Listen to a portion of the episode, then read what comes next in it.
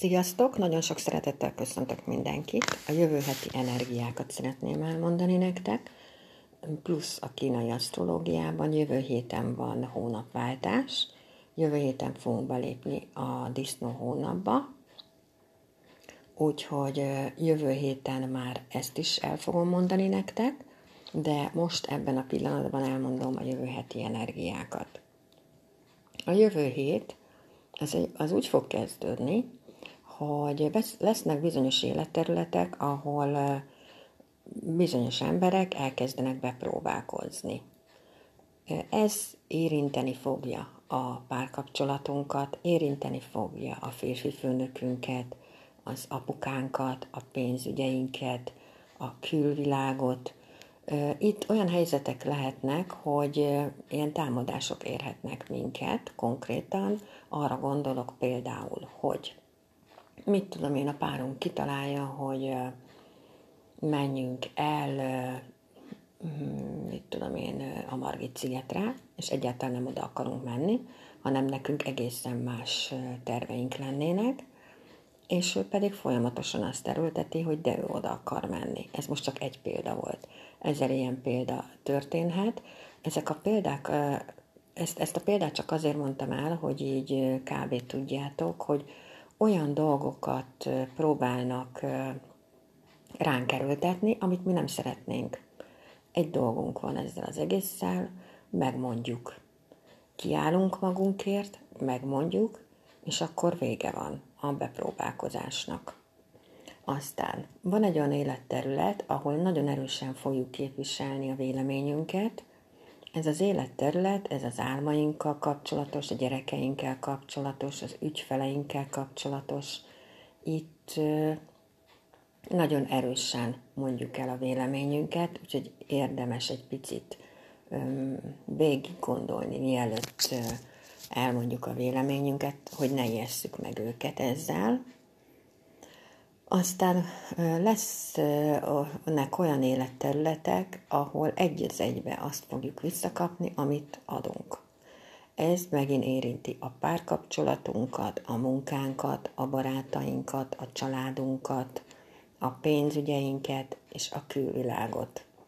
Ha jót adunk, akkor jót kapunk vissza, ha rosszat adunk, akkor rosszat kapunk vissza. Úgyhogy ezekre érdemes jövő héten odafigyelni. November 7-én lesz hónapváltás, akkor lépünk bele a disznó hónapba, ami egy kicsit könnyebb, debb energiát képvisel a kínai asztrológiában, mint ez a kutya hónap. Mert a kutya ugye a tudatalattinkat őrzi, ahol a szennyes van, úgyhogy annál mindenféleképpen könnyedebb energiát képvisel. Amit el szeretnék mondani nagyon-nagyon-nagyon fontos szolgálati közleményként, hogy már mondtam, hogy a Facebookon fönt vagyok egy meditációs csoporttal, az a neve, hogy meditáció Beával.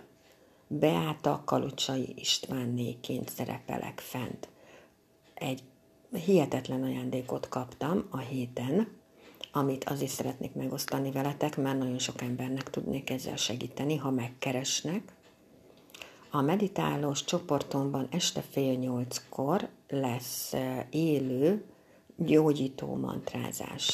Ezt a gyógyító mantrát kaptam meg abba a csoportba, ahol tanulom a meditációt, és este fél nyolckor fogom elmondani a szövegét, és együtt el fogjuk recitálni aki úgy érzi, hogy szüksége van segítségre, az keressen meg.